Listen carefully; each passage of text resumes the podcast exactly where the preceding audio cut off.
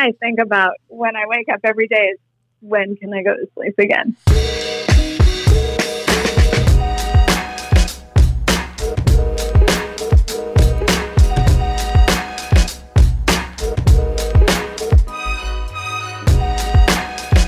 What it is, what it do. This is Rambling, your weekly Rams podcast that gives you insight of the team and news from around the NFL. I'm your host and team reporter, Sarina Morales, coming at you from beautiful Agoura Hills, California, as we head into week five. The Rams are now three and one after a tough loss in the Coliseum against the Tampa Bay Buccaneers.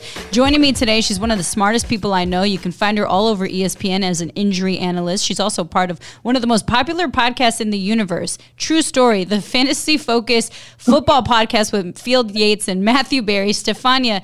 The craziest part about this whole thing is that you graduated from Princeton with a degree in French literature, and somehow all this other happened. I know. I'm so proud. That's where it led me. Everyone's doing it wrong.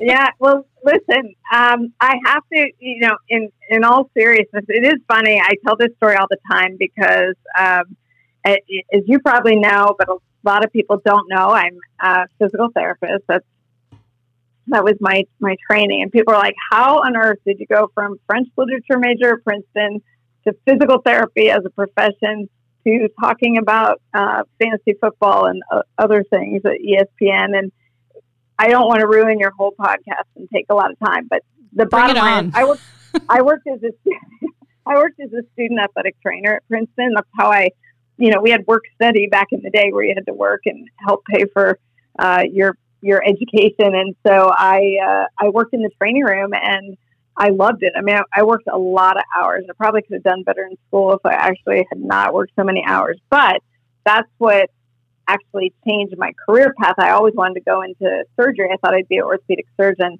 And I really, really liked the rehab aspect, mostly because you spent so much time with the athletes. And I felt like the one-on-one relationships were um, part part of what was more rewarding about that. So that's the path I chose to go. As for why I majored in French literature, I spoke French as a kid because I spent some time in France.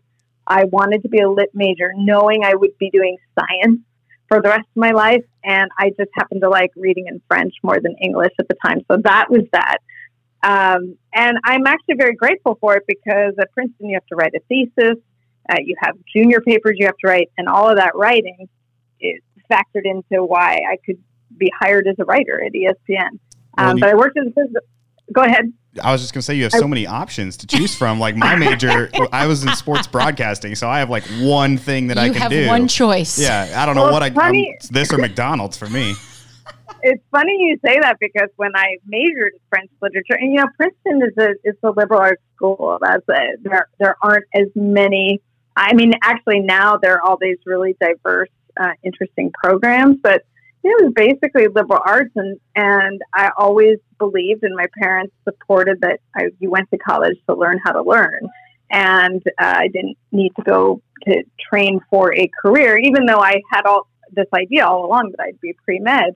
But that learning how to learn is probably the thing that served me best as an adult. And uh, when I went to grad school, University of Miami, go Canes, um, that's where I went to physical therapy school and then worked in sports medicine for about 20 years and just happened to play fantasy football passionately for, uh, I probably was playing for 10 years before I came to ESPN. So I was playing back in the dark ages when it wasn't online. Um, oh, wow. Which is just, uh, I know, I know, Sarina, you probably don't remember a time when there were things like, that were, were we faxing in our our our teams? Pigeon, yeah. my roster. Carrier pigeon. Back in the day where you dial, you know, rotary phones and um, had to check box scores. That's how we did it. But it was really fun. It was super competitive, and people were always asking me injury questions in my league because I was working as a PT and I worked with athletes from uh, high school up to D1 and pro. So they always wanted to know about recovery times. I thought, you know, this there's something here, and maybe I can translate this into working in sports because I loved working with athletes on the PT and rehab side, and I also was teaching in PT programs. But I really was passionate about sports and viewing sports and watching sports and talking sports and I knew I couldn't do all the hands-on physical therapy forever because it does take a toll on your joints, especially in your wrists and hands. So I uh, just started poking around in the world of fantasy sports, and one thing led to another. And I met Matthew Berry through the Fantasy Sports Trade Association, and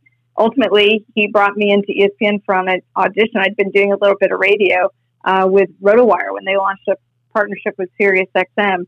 Never done TV before as far as this stuff goes, and uh, didn't know what I was doing. Was sure when I auditioned that that was the one and only visit I'd ever make to ESPN, and somehow they decided they'd take a chance. So dreams do come lucky. true from. French literature. I don't even know enough about French literature to be like sacre bleu. Like I don't know anything to even give you. Uh, yeah, I can order wine. So I think that's it. Yeah, wine. I can look, order some wine. I got to tell you, I read, you know, the the French, there was some there was some literature that was racy. I mean, think of the Marquis de Sade and all the, you know, reading the French literature was much more interesting than reading the uh, British or uh, American literature as it evolved. I and so you know, I don't know what that says about me, but the stuff was pretty racy, and I liked it. And that's how I got I got away with going to class and talking about stuff like this for four years. Right, like while you're doing physical therapy, you're like, listen, I just learned, I just read this great piece French literature, and they're just like, oh, so it's like you get to like reteach yourself because you got to explain it to you know an athlete that's like, go ahead, talk to me. like, yeah, I don't want to talk about sports anymore. Hour. Yeah, I'm here for an hour. You kind of have to get through this anyway, so you're stuck. Look, when I was when I was at Princeton, I was dealing with athletes who were also pre med, who were like better than I was by far at organic chemistry and calculus and things like that. So, uh, you know, we, we worked it out. I had a lot of smart athlete friends. It's true. Very excellent athletes at Princeton, record setters, in fact, who are now like orthopedic surgeons and doing great things in medicine um, because they, they weren't going to take their athletic career beyond Princeton. I will say now, though, we do have a couple players in the NFL, including a backup quarterback at the Kansas City Chiefs. So, you know, we've done some things. For sure. And it, Matt is making a face as he's. Uh, his I'm trying to. I'm trying to think of who it is. What kind right of now. face? Because he's a he, he, loves Patrick Mahomes. well, I'm from Kansas City, so, so he has a good excuse. Oh, I, you know, I lived in Kansas City for four years. Kansas or Missouri side? I lit. Well, I taught at KU, so I oh, lived on the on the Kansas side. Why are you gonna are you gonna give me grief for no, that? No, I'll let it be. I'll let it be since you're on the podcast. But the Missouri side is where it's at. I'm just saying well, I mean, look, we knew on Sundays that Missouri side was where it was at. Was where it was at. At Fair. least when I lived, because you know we knew right where the state line was, and that's all I'm going to say about that. Fair enough. I will say we don't give en- uh, enough credit to like athletes in, in, like in college and in the pros in general for their smarts. Um, one of those guys that is extremely smart is Cooper Kupp. We've seen you tweeted out recently that you continue to be amazed by Cooper Kupp's elite agility and quickness. Less than a year removed from his ACL reconstruction. That is all. And I can't agree with you more because I think all Rams fans are staring at this guy and they're like, how the what the weren't you out? Like what's happening? Cooper Kupp! Cooper Kupp! Um, what makes this situation so unique, Stephania? Well, you you actually put your finger on it by just talking about him as a person. I mean, I think, uh, and and I talked with uh, Reggie Scott, and who's uh, the director of sports medicine performance, as you are well aware, mm-hmm. um, at, at, the Rams, and Dr. Neil ElAttrache, who's the head team physician, and they both put it right back on Cooper Kupp as far as all the credit for how he has recovered from this. Obviously, they they played a central role, and he gave them a, a bunch of credit, but I, I think the reason I want to point it out is because people take ACL recovery for granted at this point. And part of it is because it's just become so common as far as an injury, especially in the NFL. I mean, we hear about, oh, you know, just this last week, Bradley Chubb, the linebacker for the Broncos, tore his ACL. I mean, this happens a lot in football. And I think because surgery has advanced in, in terms of uh, how the surgery is performed, the immediate um, the, the way we treat athletes immediately post op. I mean, back in the old days, they used to put them in a cast. No one even would think about that anymore because it causes so many problems. Uh, we get them moving early now after ACL repair. And So uh, everything's evolved, but even within that, there's a wide range of outcomes. Some guys never really get back to their former self, or they have issues. If you think about uh, Thomas Davis, um, who used to be with the Panthers and now the Chargers, I believe, but he had uh, he had three surgeries before he recovered from his ACL. He tore it three times. Um, so not everyone has this easy, what looks easy, and it's not easy. I shouldn't use that word, but really this um, linear road back. And in order to achieve that, it's really as much on the player to follow everything that they're told to do and then to maximize it by, you know, even as simple things like feedback to the medical staff about how they're doing, how they're mm-hmm. recovering, if today's a good day or not a good day, make adjustments in the rehab. And I think it's all of those things together that produce what you're seeing on the field with Cooper Kupp. Yeah. And I think that's why maybe we don't see this more, but it's something that I do think because you're dependent on the other the, the athlete as well as the team doctors and medical staff. Are we could we possibly see with the advancement of you know medical um, like surgeries do we see like you know how baseball players like tommy john surgery is done earlier just to prevent like can we do this for certain injuries in the nfl yeah i think that um, i think that with everything you're you're going to see things evolve in terms of the rehab process and uh, but from both sides you know mm-hmm. and i think players are taking such an interest more so. And, you know, I'm, I'm speaking generally. There are still guys who really don't do everything they could to maximize their uh, rehab, and some who just come in and they're more the passive type. And this is personality too. You know, totally. just tell me what to do. Tell me what to do. I'm here. I'll I'll do it. Whereas other guys take a very active involvement. Like what what can I be doing on the outside? What can I do to change my diet? What can I be doing at home in addition to what I'm doing here?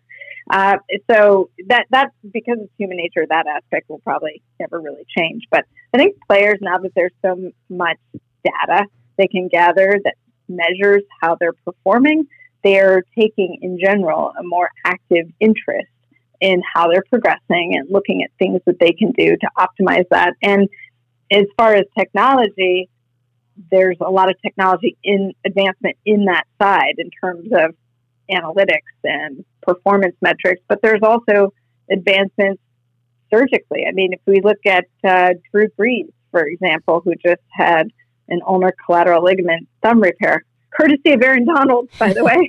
What? High five. High five. yeah. yeah.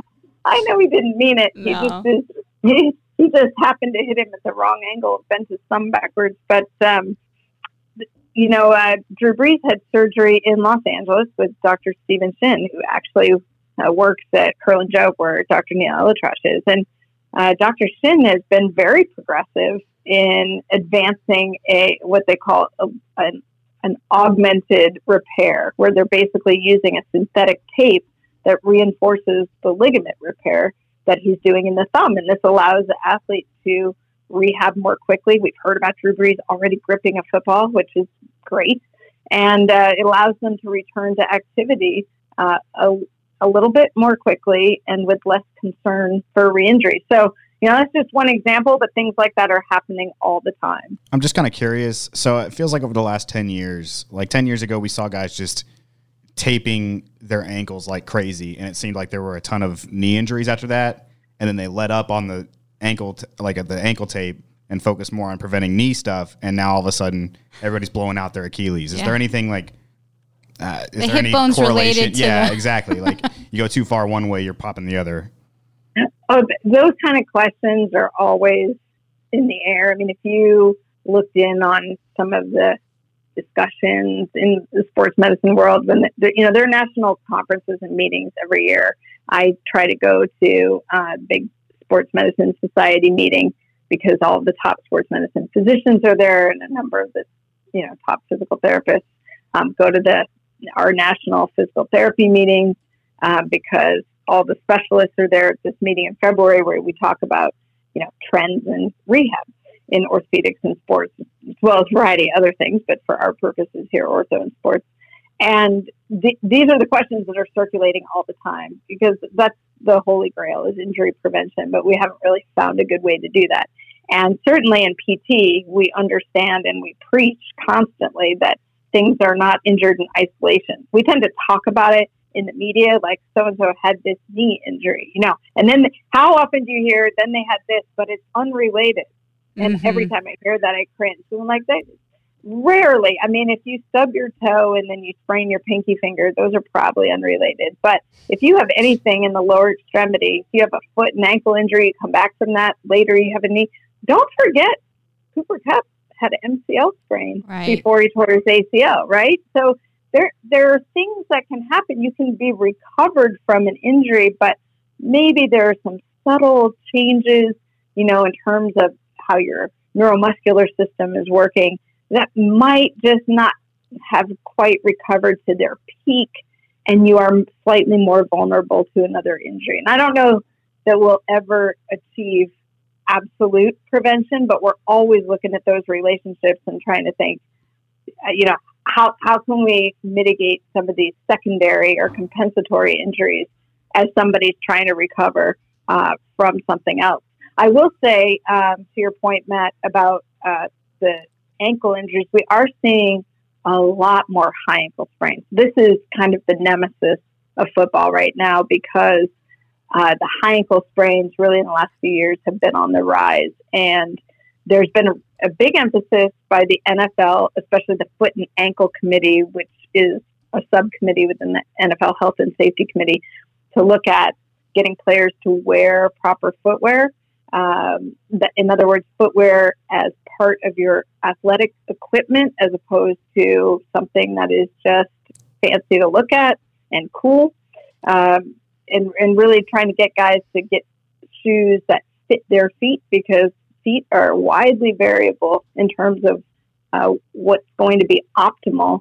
Um, Jones fractures and high ankle sprains are potentially tied to the surface that you're on, uh, having the proper cleats to match that surface, having well fitting shoes, and then, of course, the way that you're contacted when you're playing. So they're always working in the background to try and address the causes and relationships around these injuries. Um, but there are some things we just don't have an answer for yet. It's funny because now we're going on a short week here. They played Sunday. We're playing again on Thursday in Seattle. Uh, and post game after the Bucks uh, game in the locker room, you've got reporters and you also have Ted Rath and Reggie Scott running around the locker room with the bikes, and they're basically already going through recovery mode because they're trying to speed up the healing process, but also getting the body prepared to play on a short week.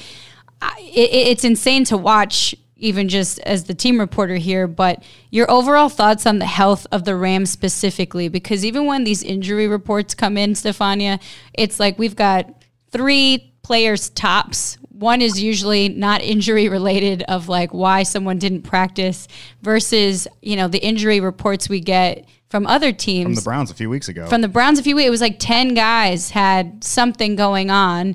Um, what is like, how, why is this not happening more? What are the, I always tell Reggie. And the Chargers he, every the Chargers every camp. year. Right. Oh, the, the poor Chargers. Yeah. yeah. it is something I tell Reggie sometimes. I'm like, yo, are you doing some magic back there? Like, what is going on, man? Well, it's uh, you are asking a great question, and I don't know that there's a single isolated answer for it because Reggie's a magician. Are, it's just Reggie, well, right? you know, pay the man if I can lobby for Reggie. Pay the man. Um, I'll send him that they're, clip. They're, yeah, yeah, send him that clip for me. Um, it is it's multifactorial, and they know it too. You know, as as good as they are. Uh, on the Rams medical staff. And I, I brag about them all the time for the reasons that you mentioned. It's incredibly difficult to have such a healthy squad, not just coming into the season, but as the season goes on. That's what's really remarkable. You look at them and you go, why aren't they getting hurt more often when so many injuries are what we consider random? You know, how does a guy get hit during a game that then, you know, one guy goes down and has a terrible injury, one guy doesn't? I don't know that uh, you could say, okay, it's entirely the medical staff, and they would never say that either. I think there are a few things, and I'm I'm fascinated by this, and uh, you know I'd love to have uh, some grants to study this scientifically, but just from observation, uh, you you guys do have the benefit of having a relatively younger team. Uh, when you look at some of the teams that are older, like the Eagles, are have a quite a veteran squad, and you can you, you think you can see that playing out a little bit. Some of these guys are older. Um, the NFL is cruel to the body physically, and so as you get older, the more lengthy and extensive your injury history is, the more susceptible you are to future injury. That's just a fact. So um, it'll be interesting to see what happens as the age of the Rams uh, progresses, as the squad gets older. I did sit down with Reggie and uh, Dr. ElAttrache at the combine um, for a little um, interview about this topic specifically. And it was interesting because Reggie's first reaction was credit everyone, including, you know, the top of the organization at the Rams for really buying into their philosophy um, in, in terms of what they need to do with rest and recovery and performance, just sort of their overall philosophy of uh, training and, and care. And he said, yes, you know, we're doing stuff that's cutting edge and research based and evidence based, but the number one thing that he thought was the reason they were so effective as a medical staff was the people. And I really have to second that because it, I've been now, it's not just football, but I look at this in a variety of sports. And having worked in, in medicine, sports medicine, I can vouch for it from this, you know, being involved in different organizations and teams. You can have all the coolest technology in the world. You can have all uh, the gadgetry and, and, you know, bells and whistles in your training room and whatnot. But if you don't have everyone philosophically on the same page, and that really runs from the um, the rehab staff, the athletic trainers and physical therapists to the strength and conditioning, because what they're doing in the weight room has to relate back to what your goals are on the rehab side, especially when a player is coming back from injury. Um, to the performance folks, and up to the coaches. Because, for example, if the medical staff says, you know, we want to keep this guy light today, we're seeing something, we don't want him to work that hard, the coaches have to buy in and support it. And Reggie really emphasized that everyone's all in. So I think that's huge and it's bigger than people give it credit for. And then Dr. ElAttrache added that, you know, the one common denominator from the Rams moving from St. Louis to LA is Reggie and that he had really started implementing some things in St. Louis that he brought then to the Rams. And Dr. ElAttrache thought the one thing that he's really learned from spending time with Reggie is balancing this philosophy of how to give a player enough exposure to have them ready to compete at a high level, but minimize the exposure that would either not produce great competitive results or could put them at risk for injury. And that's the balance that every team is trying to achieve. And whatever they're doing, um, all the different things that they're looking at every week, and you, like you pointed out, getting guys, you know, working on recovery right after the game, knowing it's a short week, those kinds of little things add up to, I think, the results that you're seeing. And uh, these weekly low injury reports and keeping guys healthy through the game. For sure. And I mean, you can't say enough about the people that, you know, Sean McVay has like brought in and, and Reggie Scott has brought in to this team. I, I have to share this funny detail from the Bucks game. Uh, Wade Phillips gave I, I, now I'm like maybe Wade Phillips is the magician, but Marcus Peters, um, they, there was a a bad read on defense and and the Bucks scored on on the Rams you know multiple times. But one of those times you kind of saw Marcus Peters run into the end zone and there was a little bit of taunting from I can't remember the Bucks player that Mike Evans. Mike Evans I'm like great. It was Mike Evans. I try and forget that. Um, but Mike Evans scored and kind of like walked around the one yard line until he scored. But Marcus Peters was very upset when he came back because he was just like man like that wasn't that wasn't his it wasn't his fault. And it, you know while fans might look at that and be like you messed up on that coverage. That was not uh, Marcus's fault and so he's back on the bench and he's upset. We know Marcus is an emotional player. And the best thing that I saw standing behind the bench was I saw Wade Phillips come over to Marcus Peters and gave him a hug. And then you just saw Marcus sit down, and Aqib is, you know, doing the big brother thing, like, yo, just get it out now, relax, you're good. This was one play. Hug it out. Hug it out. I mean, Wade Phillips gave Marcus Peters a hug, and that man scored a pick six on the next play that he walked out back on the field. So when it comes to people, if I could jump in on this, sure, Matt. yeah, we were filming sounds of the game. Oh yeah, you were down with me. uh, we had the microphone above Marcus Peters as he's about to run onto the field and he smacked it and then immediately went and got a pick six. Yeah. Oh, so, so it was you, it, it was us. Wade. That you're right. It could, whether he, it was the kindness of Wade, one of those right. two things, or the combo. Oh man. Yeah, maybe it was both. But you know what? See, actually, you're you're feeding into my point though about how hard it is to say this is respon- you know, uh, all kidding aside, it's hard to say what's responsible for one thing because often these things are multifactorial. So, you know, could be a combination of things. You're right. That led to going in and having that pick. Keep the balance of Marcus Peters alive. um, outside of Kupp you know, and I'm sure a lot of Rams fans want really to know this Aaron Donald is another sort of impressive story when it comes oh. to their bodies. You can look at, you. oh, right? Like Andrew Whitworth. Oh. We all are wondering how this large tree is still playing football as well as he is. Um, you know what what impresses you most maybe about Aaron Donald and how is he able to play at such a high level you know now and I believe it's his sixth season as a Ram yeah I again this is a guy who does incredible work, right? I mean, uh, works so hard in the off season. There are a couple things about him. Uh, one is just the way he's so effective. It has so much to do with his speed, and you know, some of that uh, maybe it's just great genetics, but we know that he. Um, I'm sure you guys saw the New York Times article that was done on him prior to the Super Bowl last year, talking about some of the things he works on in the off season with his trainer, you know, scooping up tennis balls and all these these quickness drills that he does. But his speed off out of his stance is unreal, you know, and so he gets up and gets moving and becomes a threat. So he's in the face of these opposing quarterbacks so quickly. And to see, I think what's uh, impressive, and when I was at camp this year, I was watching him very closely because it's hard for anyone to move so quickly, but I think we're impressed more so when someone who's, you know, 6'1, 280, which isn't the biggest of his position, by the way, but it's a lot bigger than me, for example. and You're not that I'm size, sure, Stephania. Crazy. yeah, maybe close to the 280. No, definitely not 6'1. Um, Enough french fries. I can get up there, Stephania.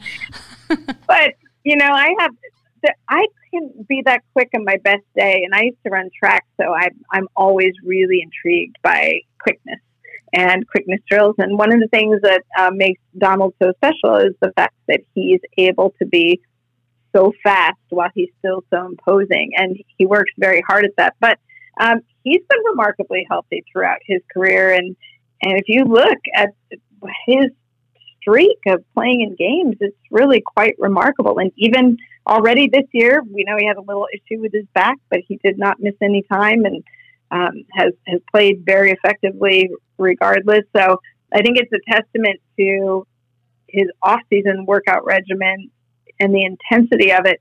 And, then going back to what the medical staff does here, when when you get in season, you cannot be uh, working on your strengthening at the same level that you're working at it in the off season. I think that's one thing I see when I look at different teams is some guys are getting so uh, just gassed in their strength and conditioning workouts that they're really struggling uh, on the field. And I will tell you, um, you know, I don't think it's a secret that last year the Arizona Cardinals there were some struggles because they were pushing so hard. There was a sentiment around the team that they were just dead by the time the season started, mm-hmm. and you saw it quite frankly in the in the way that they played. They had a lot of injuries at the outset. They were struggling to get through games. Uh, so there is quite a bit. This just goes back to the formula of the medical and training staff um, and strength and conditioning and performance. Like every element of it is geared towards not just week to week here in the in the 17 weeks that we see in the NFL season, but in the off season as well. And how do you optimize player performance when you get to the time where you really need it? For sure. And you actually mentioned this earlier. We're going to move actually from news from the Rams to news from around the NFL. You mentioned Drew Brees specifically. Um, there was a popular video on Twitter this week that came out showing Drew Brees doing mm-hmm. his thumb exercises on oh, the yeah. field. Um, what is he doing, Stephania? like for those who are listening to this podcast and they're probably driving in their cars, don't look that up right now. But yeah. for visual some, reference, but, but it looks like he's it because it's fascinating. It looks like he's trying to audition to guest DJ at, in Vegas this weekend. right. it's like, oh yeah, I'm gonna play. Like, what is he doing? Well, I was thinking about like when you know, remember those thumb? What did they call them? Thumb thumb wars. When you have like you know when you take yes. somebody's hand, you flip flop the thumbs, like thumb wrestling. Um, it kind kind of looked like that, but you saw him wearing a splint there. Obviously, the splint is to protect uh, the repair and the thumb, kind of hold it in what's a neutral position for the joint, but still allow him to get some motion. So it's not like he's in a cast where he'd be completely immobilized. He's got a splint that allows him some range of motion even while he's in it for that thumb. And you saw him doing exercises where he's moving his thumb up and down, trying to get the motion all around at the joint. And then even doing some things where he's doing forearm movements, like I, I think he was turning his palms up and down and kind of you know, moving his forearm. But all the muscles from the forearm cross the wrist.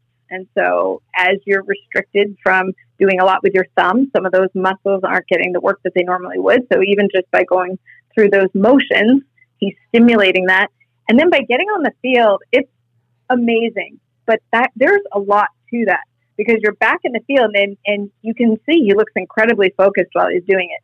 You're getting in a football mindset. Mm. What do I have to mm. do here to get?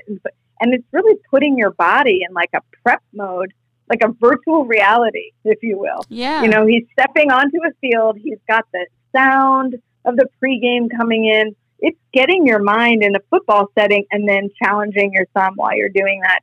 And it's actually a great training concept. That's so uh, you're totally right. You know, I mean, there's nothing like Brees, live. yeah. And, and the thing is that um, one of the things athletes will tell you is that when they're rehabbing and they're away, now sometimes we want them to be away because they need to go and focus and, you know, in the early stages of something, um, trying to think of an example, but even like let's say an ACL tear, it's just not safe. Uh, you can't be on the sideline. You're not. You have to be medically cleared, by the way, post surgery to be on the sideline. I've seen.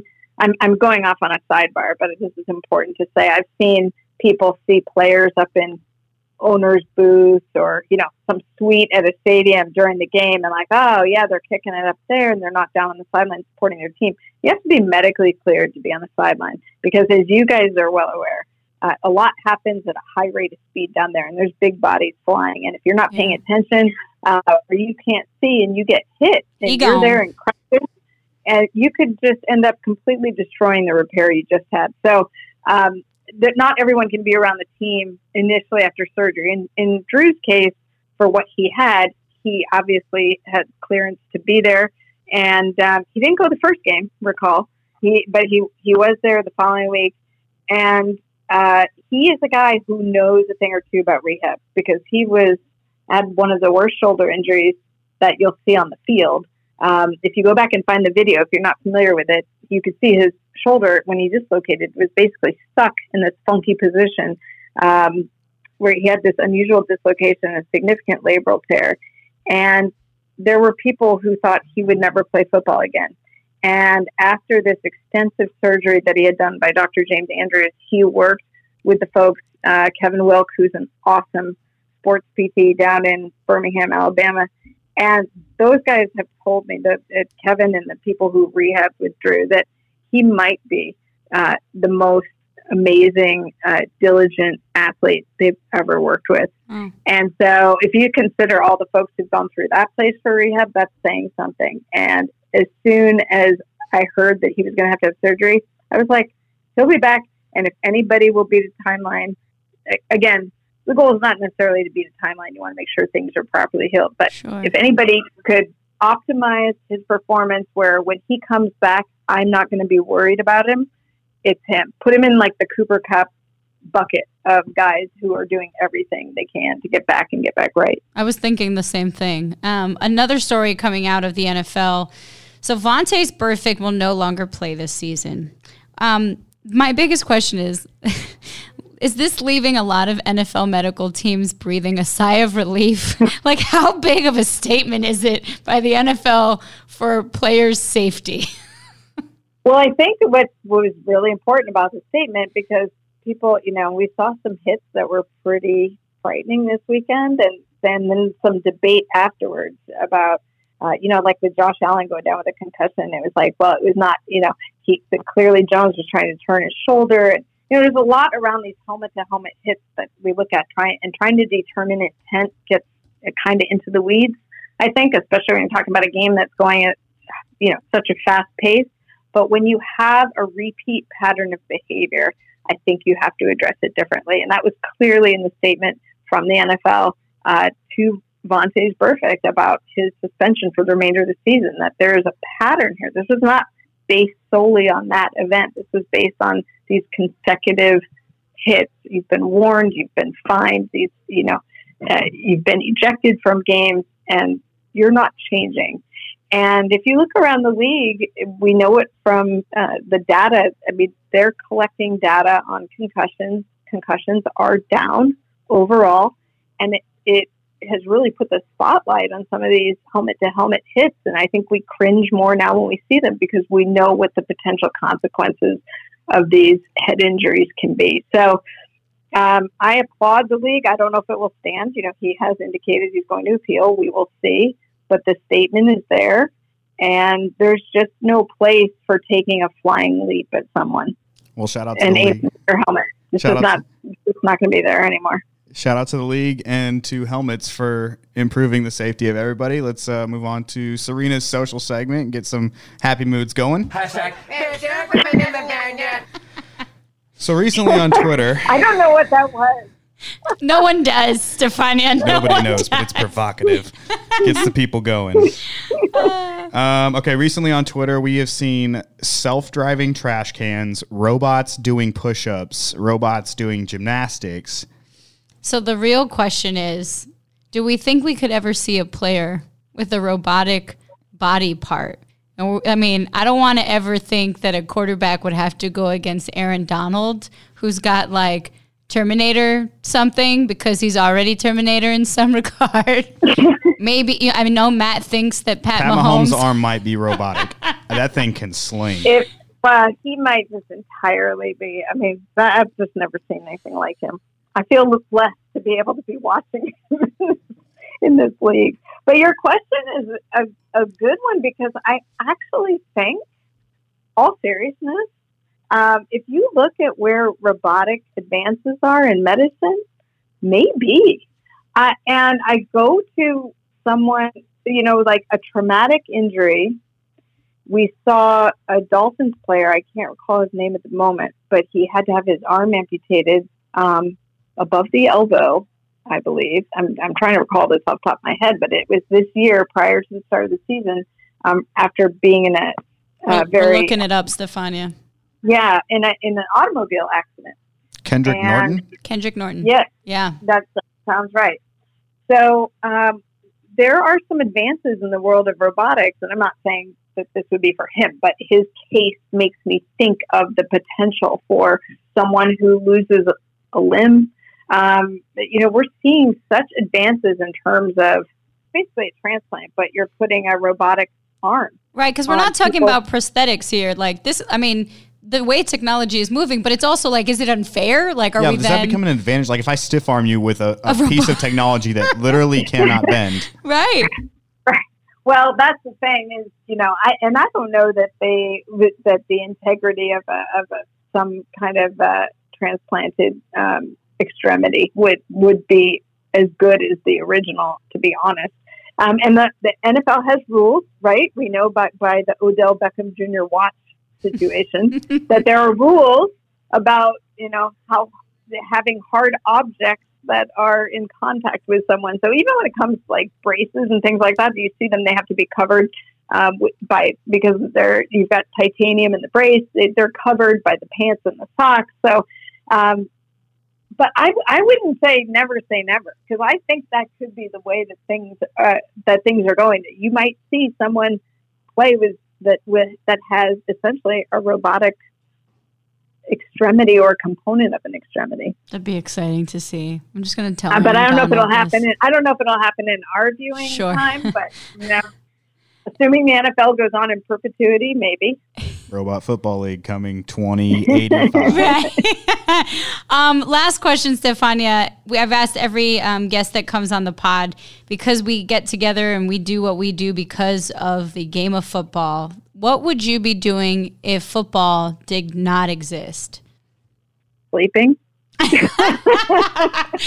the best answer. Steve All Weiss. those degrees and she'd sleep. Right, like Steve I- Weiss was like, "Oh, I would probably drink wine and be a sommelier." Oh, that's a, that's a better answer. Ah! That's a better answer. no, sleeping wins But all the answers. the, the first thing I think about uh, when I wake up every day is when can I go to sleep again? And then, and then I then the answer comes to me sometime in January or February. Like that's you know it's just so it's weird, right? It's seasonal. You you can appreciate this. You go through this time frame where you're just constantly sleep deprived because there's games happening three days a week, and when you get to playoff time, it's you know it's or close to playoffs at the end of the season, you start getting games on Saturdays too, and it's like it just goes on and on. You you, you love it. You sort of have this love hate relationship with it because you love what you do. You wouldn't give it up for the world, but you feel like you're just running on fumes by the end. So um, that you know that's the first thing that comes to mind for me is sleep. But if you want a serious, you know, serious answer, if I w- it's hard for me to imagine French literature. I, I was no, definitely, definitely. I actually probably would be doing something academic because I love academia. That's the nerd in me. I mean, I was in academia when I taught in a physical therapy program in two different programs, and and I I loved it. I love being on a university campus. It's so stimulating. Uh, but ESPN's campus is kind of like that to me too. I'm always learning, and Mm. I, I actually love what I do because I get get to stay very involved in medicine. So I'm always learning, and that's for that satisfies the nerd in me. But without football, I'd I'd probably be doing some other some other sport. But I don't want to think about that, Sarina. I really don't. Okay, I, well, I love football. We'll change it. Just that's it. With football or nothing, you're sleeping. Uh, yeah, I'm, you I'm hibernating three months. exactly. No, um, that's it. I hope we all kept you guys awake. There's no sleeping in football for now, Stephania. That's it. Our tenth episode of Ramblin'. Appreciate you coming on the pod today. And don't forget, Ramsmans, if you haven't heard, we've got another great podcast, Rams Revealed, hosted by the voice JB Long. Make sure you check that out.